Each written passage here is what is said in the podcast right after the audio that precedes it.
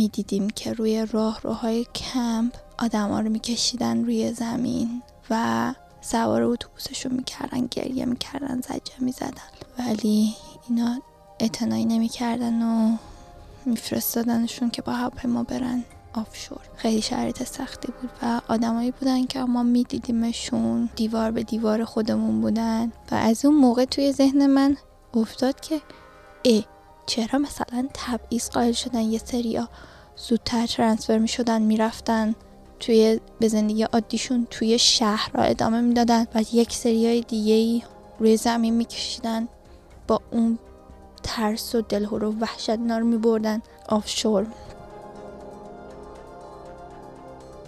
باورام برای اولین بار نسبت به استرالیا شکست و گفتم انگار که همه دنیا اینجوریه. انگار که همه دنیا بین آدم و تبعیض قائل میشن و برای خودمون بجنگیم باید هنوز برای آزادیمون تلاش کنیم. زندگی در برزخ.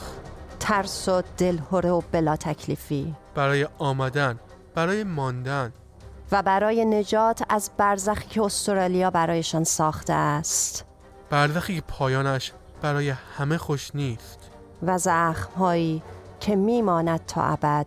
برای همیشه. این برزخ چند سال طول کشید. زندگی در آن چگونه بود و چه محدودیت هایی را به همراه داشت و سیاست های دولت استرالیا چگونه منجر به شروع یک بحران حقوق بشری شد؟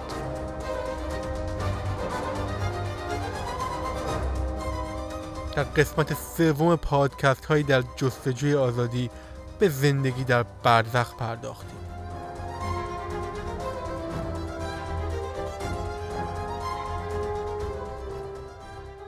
پس از پایان روزهای خداحافظی و فرار پناهجویان استرالیا قبل از شروع یک زندگی عادی تازه باید وارد مرحله جدیدی شوند. زندگی در برزخ. زندگی که به تصمیم هر لحظه سیاستمداران استرالیایی گره خورده است. برزخ در لغتنامه ده خدا بازداشت میان دو چیز توصیف شده است. آنها باید در کشور جدیدی اسکان بگیرند و منتظر بمانند تا قوانینی که ممکن است هر لحظه تغییر کند برای آنها تصمیم بگیرند. البته که این برزخ برای همه این افراد یک جا و یک روایت تکراری نبود. برای همه هم پایان خوشی نداشت. برزخ روزهای پناهجوی رضا و منا کشور ترکیه بود. رضا یک فعال سیاسی چپ بود که قبل و بعد از انقلاب در ایران بازداشت شده بود. او می‌گوید در روزهای ترکیه درک جدیدی از حقوق بشر پیدا کرده است. بالاخره من اومدم. یعنی این اولین برخورد من بود با مدافعین حقوق بشر توی ترکیه. تجربه شیرینی نبود. یعنی فهمیدم که چی میگن اخوان سالس حرف خوبی می‌زنه میگه بیا ره توشه برداریم قدم در راه بی برگشت بگذاریم ببینیم آسمان هر کجا آیا همین رنگ است آره همین رنگ است رضا و بسیاری از دیگر پناهجویان در واقع باید در کشور ترکیه صبر می کردند تا پس از انجام چندین مصاحبه منتظر تصمیم سازمان ملل و کشورهای به اصطلاح پناهنده پذیر باشند. روایت رضا در ترکیه بالا و پایین های زیادی داشت و او بالاخره به استرالیا آمد. اگرچه پسرم اون وقتا 11 12 سالش بود هر دفعه که در زنگ در خونه رو می‌زد این بچه میترسید. هنوزم بچه های من دارن تاوان به اصطلاح اون آنچه که اتفاق افتاد میدن. یعنی جمهوری اسلامی فقط یک نسل رو قربانی نکرد. سه نسل قربانی شدن. و برای مونا هم که به عنوان یک بهایی ایران را به همراه خانوادهش ترک کرده بود شرایط چندان فرقی نمی کرد کیس های مشابه می بینید که کاملا نتیجه متفاوت بود. یکی می‌بینید ده سال اونجاست یکی هشت سال اونجاست یکی 6 سال اونجاست. یکی یه ساله داره میره و هیچ point و مزیتی نسبت به هم ممکنه. شاید این که آره case اشون با هم فرق داشت ولی خیلی ها واقعا case اشون یکی بود. در نتیجه وارد یه مسیر کاملا نامشخصی شدیم. یه کشوری که نه زبونش رو می‌دونی نه هیچی از همون اول هیچ support ی وجود نداشت. این باعث شد تا او هم هر لحظه به این فکر کند که چه تصمیمی برای آنها گرفته می شود فشار روحی خیلی زیادی داشت فشار فکری خیلی زیادی داشت که چی میشه چی نمیشه. بعد استپام خیلی طولانی بود. یعنی اول که رفتی خودتو معرفی می‌کردی مثلا ممکن بود بگه خب اوکی خودتو معرفی کردی حالا برو سال دیگه بیا ببینیم که پروندت چیه. دیدیم که مسیر یون واقعا یه مسیریه که مثلا دوستامون یا بعضی از فامیلا که اونجا بودن 6 سال 7 سال اونجا بودن و هیچ چیزی نشده بود. تهش دیگه یه مصاحبه رفته بودن دیگه برو حالا ما خبرت می‌کنیم و هیچ خبری نمی‌شد. برای برخی دیگر مثل بیژن برزخ در خود استرالیا رقم خورد. این افراد که با ویزاهای موقت مثل ویزای دانشجویی وارد استرالیا می‌شوند به دلیل تهدیدهایی که در ایران برایشان وجود دارد مجبور به ترک خانه می‌شوند. بیژن زمانی که در استرالیا دانشجو بود ناگهان یکی از دوستانش که مثل او در جامعه رنگین کمانی بود ناپدید شد. این جایی بود که او تصمیم به پناهندگی گرفت و به برزخ وارد شد. اون تبدیل شدن ویزای دانشجویی به بریجینگ ویزا خیلی تجربه بلا تکلیفی سختی بود به خاطر اینکه یک انتظار بود توی بلا تکلیفی. خب من نه اون موقع مقیم بودم نه می‌دونید یعنی یه چیزی وسط یه چیزی به قول انگلیسی ها لیمبو قشنگ. برزخ برزخ شاید بهترین ترجمه باشه براش که حس منم همون بود. در چند هفته اول برزخ بیژن در درون خود مدام یک سوال را تکرار می کرد همون قضیه ای که آخ اگه منو برگردونن به ایران چی میشه؟ واقعا اگر برمیگشت چه اتفاقی میافتاد؟ خودمو بالای دار می‌دیدم. اون قضیه اعدام دوتا پسر مشهدی که خب خیلی جهانی شد. اون تصویرشون در اون لحظه همش تو ذهن من بود. این تصویر تصویری بود که می‌دیدم خودم و یه حالتی بود که انگار راه برگشت نداشتم قشنگ. اینو قشنگ حس کردم که دیگه من راه برگشتی ندارم. بتیا، اریک و لیلا به اندونزی رفتند و دل به دریا زدند تا به استرالیا بیایند.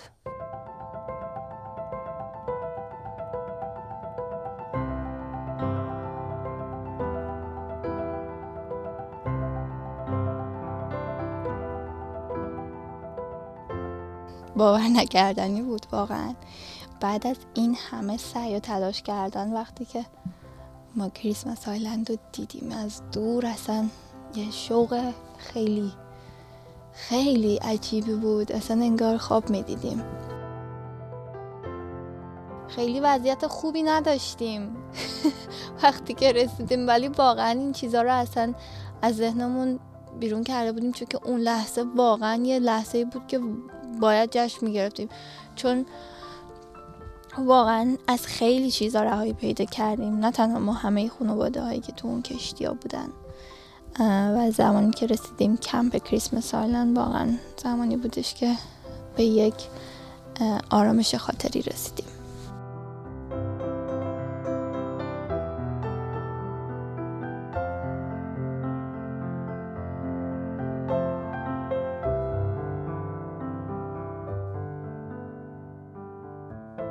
آنها نمی‌دانستند که رسیدن به استرالیا سرآغاز یک برزخ دیگر بود. قایق آنها پس از ورود به آبهای استرالیا در یکی از جزایر اطراف پهلو گرفت. آنها باید در آنجا منتظر میماندند که برایشان تصمیم گرفته شود. بتیا که آن زمان تنها 15 سال داشت روزهای بلا تکلیفی را اینگونه توصیف می کند. ذوق بچه ای میگذشت. ولی خب می‌دیدم که خانواده ها بال بال می‌زدن که واکی تموم میشه باید بیایم بیرون زودتر. چرا مثلا ما رو ترنسفر نکردن؟ و یک اتفاقی که اون زمانی که ما اومدیم کریسمس آیلند داشت خیلی میافتاد و حرفش هم خیلی بود. دولت تازه عوض شده بود و لیبرال اومده بود روی کار. و اینا یکی از وعده که داده بودن این بودش که ما آفشور رو عملی می‌کنیم. یعنی پناه پناهجوهایی که وارد خاکمون میشن و همه رو میفرستیم به نارو و منوس, منوس البته خیلی از آنها مثل اریک نمی‌دانستند که قرار است وضعیت از این هم بدتر شود. و به قول معروف ما آخرین کشتی بودیم که وارد استرالیا شدیم. کوین راد نخست وزیر وقت استرالیا از حزب کارگر اعلام کرد که از تاریخ 19 جولای 2013 هر کس که با قایق به استرالیا بیاید هیچگاه در این کشور اسکان داده نمی شود.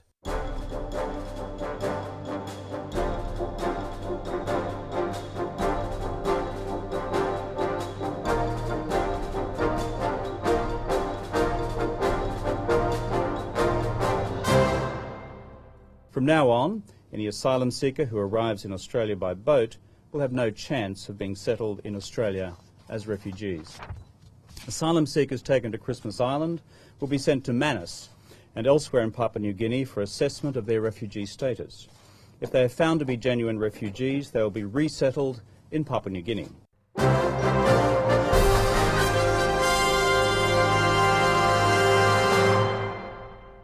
رضا رستمی محقق و روانکاو می‌گوید. در دنیا همه استرالیا رو به عنوان کشور آزاد در نظر می‌گیرن و این افراد برای رسیدن به این آرمان آزادی خودشون مهاجرت کردن و وارد استرالیا شدن ولی متاسفانه به خاطر پالیسی پیچیده که دولت استرالیا در زمینه مهاجرت داره اینها رو با مشکل مواجه کرده و متاسفانه اینها رو به انزوا و بلا تکلیفی و عدم حمایت های اجتماعی کشونده.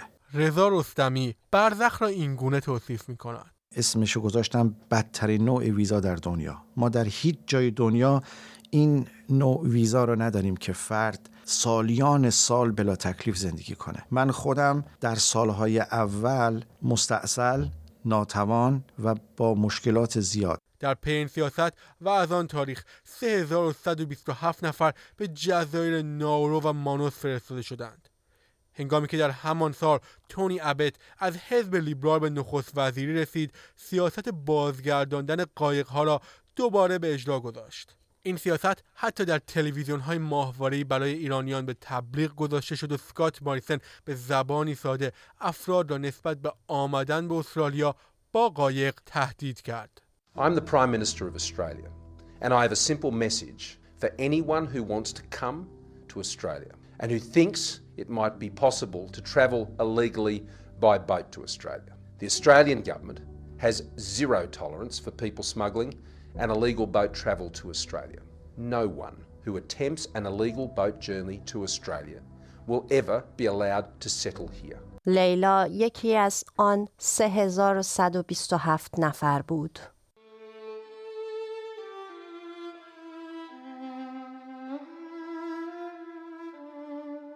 ما چند تا خانواده ای که قربانی این سیاست شدیم کسی اطلاعی نداره از زندگی تک تک این خانواده ها و من یکی از همین خانواده ها هستم. محدودیتی که ما تجربه کردیم می‌تونم اینجوری مثال بزنم که توی یه شهر خیلی قشنگ شما رو قرار دادن و اطرافتون یه قفسی گذاشتن که این قفس مثل شیشه میمونه. کسی این قفس رو نمی‌بینه و شما فکر می‌کنین که جزئی از این شهر قشنگ هستین. اما وقتی که میرین به سمت چیزایی که دوست دارین با صورت می‌خورین تو این شیشه. به نظر من این یه دونه واقعا تصویری هست که می‌تونم بگم. ما هر دفعه که من و پسرم هر وقت که خواستیم یه تصمیم بگیریم برای آیندهمون اولین قدم دومین قدم و متاسفانه برخورد کردیم با اون شیشه نامری که کسی نمی‌تونست ببینه و واقعا این داستان ما رو حتی هیچ خیلی ها هنوز نشنیدن. که ده سال ندیدن خانواده نداشتن اجازه کار کردن نداشتن اجازه درس خوندن یعنی چی؟ یعنی واقعا فکر می‌کنم پرتمون کردن توی از یه نظر دیگه پرتمون کردن توی یه کره دیگه و کسی از ما خبر نداره.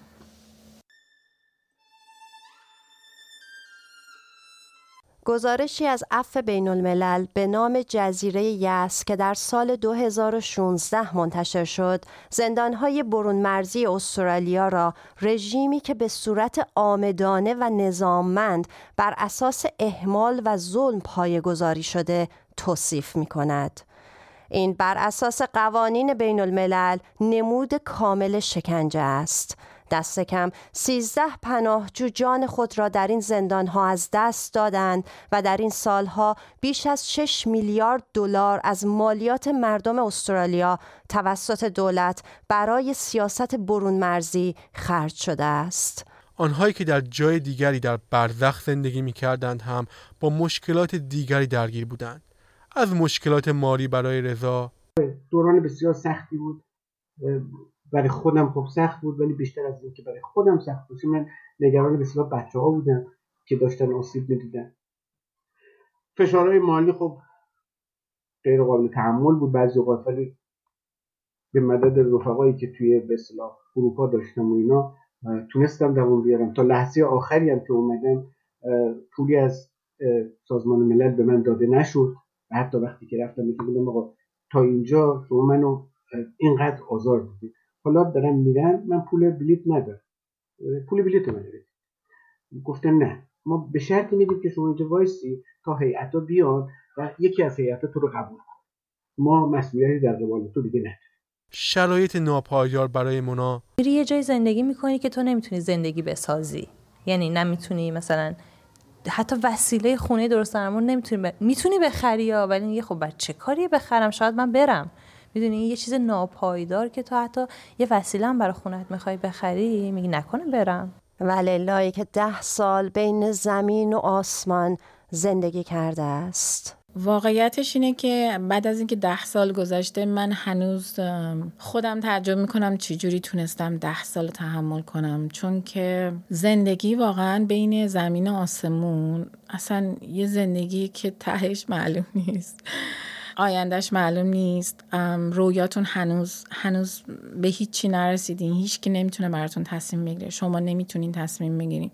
خیلی حس بدیه چون واقعا کنترل ندارین در رابطه باهاش در مورد آیندهتون. ما هر سال رو به امید سال دیگه طی کردیم که این حقوق بشر این گروه سبز دولت بعدی همیشه ما منتظر یک سال دیگه بودیم با این امید زندگی کردیم. آنهایی که به خاطر رابطه با قدرت خانه و کاشانه خود را ترک کرده بودند این بار در حال این سختی ها را میچشیدند که منتظر بودند قدرتی دیگر برای آنها تصمیم بگیرد. ما با قدرت از فرم های متفاوتی با, با قدرت از فرم های متفاوتی چیز کنم. یکی از اون اکستریم هاست یکی از اون شدیدترین هاست اینه که شما ذکر می‌کنید. محمد ایدانی محقق روانکاوی چنین تحلیلی دارد. به خاطر اینکه خیلی از بچه ها خیلی ها متاسفانه حتی اونایی که بسیار با اراده بودن تفلکی ها شکستن دردهای عمیقی می‌کشن و چون در یک موقعیتی قرار گرفتن که علا خصوص وقتی با اراده اومدی ولی ارادت دادی به دیگری که برای تصمیم بگیره نکته که شما گفتید و اون تصمیم گیرنده واقعا سختگیره و دلایل و استدلالهای خاص خودشو میاره این خیلی ضربه می‌زنه. شاید برای همین هم بتیا چنین توصیفی از حال امروزش دارد. وقتی که بحثش پیش میاد یا وقتی که به این فکر می‌کنم که خب مثلا من اینجا ویزایی ندارم که به من اون حسو بده که من اینجا دیگه خونه منه. این موقع این اینجور موقع ها این فکر میاد تو ذهنم. میگم خب نکنه مثلا برعکس این قراره اون اتفاقا باشه دوباره. وقتی که راجبش صحبت میشه یه حس دلهوره ترس ناامیدی ولی امید همزمان. خیلی خیلی حس نمی‌دونم خیلی حس کدریه. خیلی وحشتناکه وقتی بهش فکر می‌کنم ولی دوست دارم به این فکر کنم که اون دیگه پشت سر گذاشته شده. ولی مغزم یه موقعهایی نمی‌تونه این موضوع رو حل و فصل کنه و یه موقعهایی دوباره اون تروما ها به صورت که بود تو ذهنم تدایی میشه و خیلی خیلی وحشتناکه.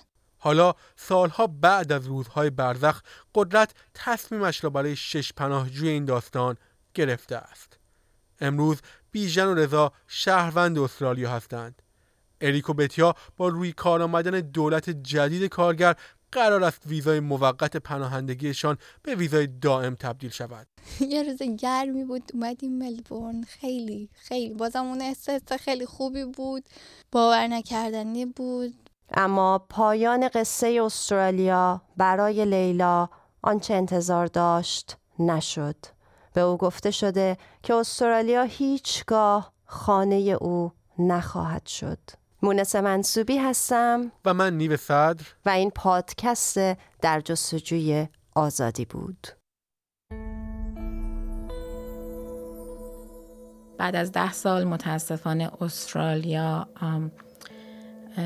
قبول نکرده که ما اینجا بمونیم و پرمنیت بگیریم.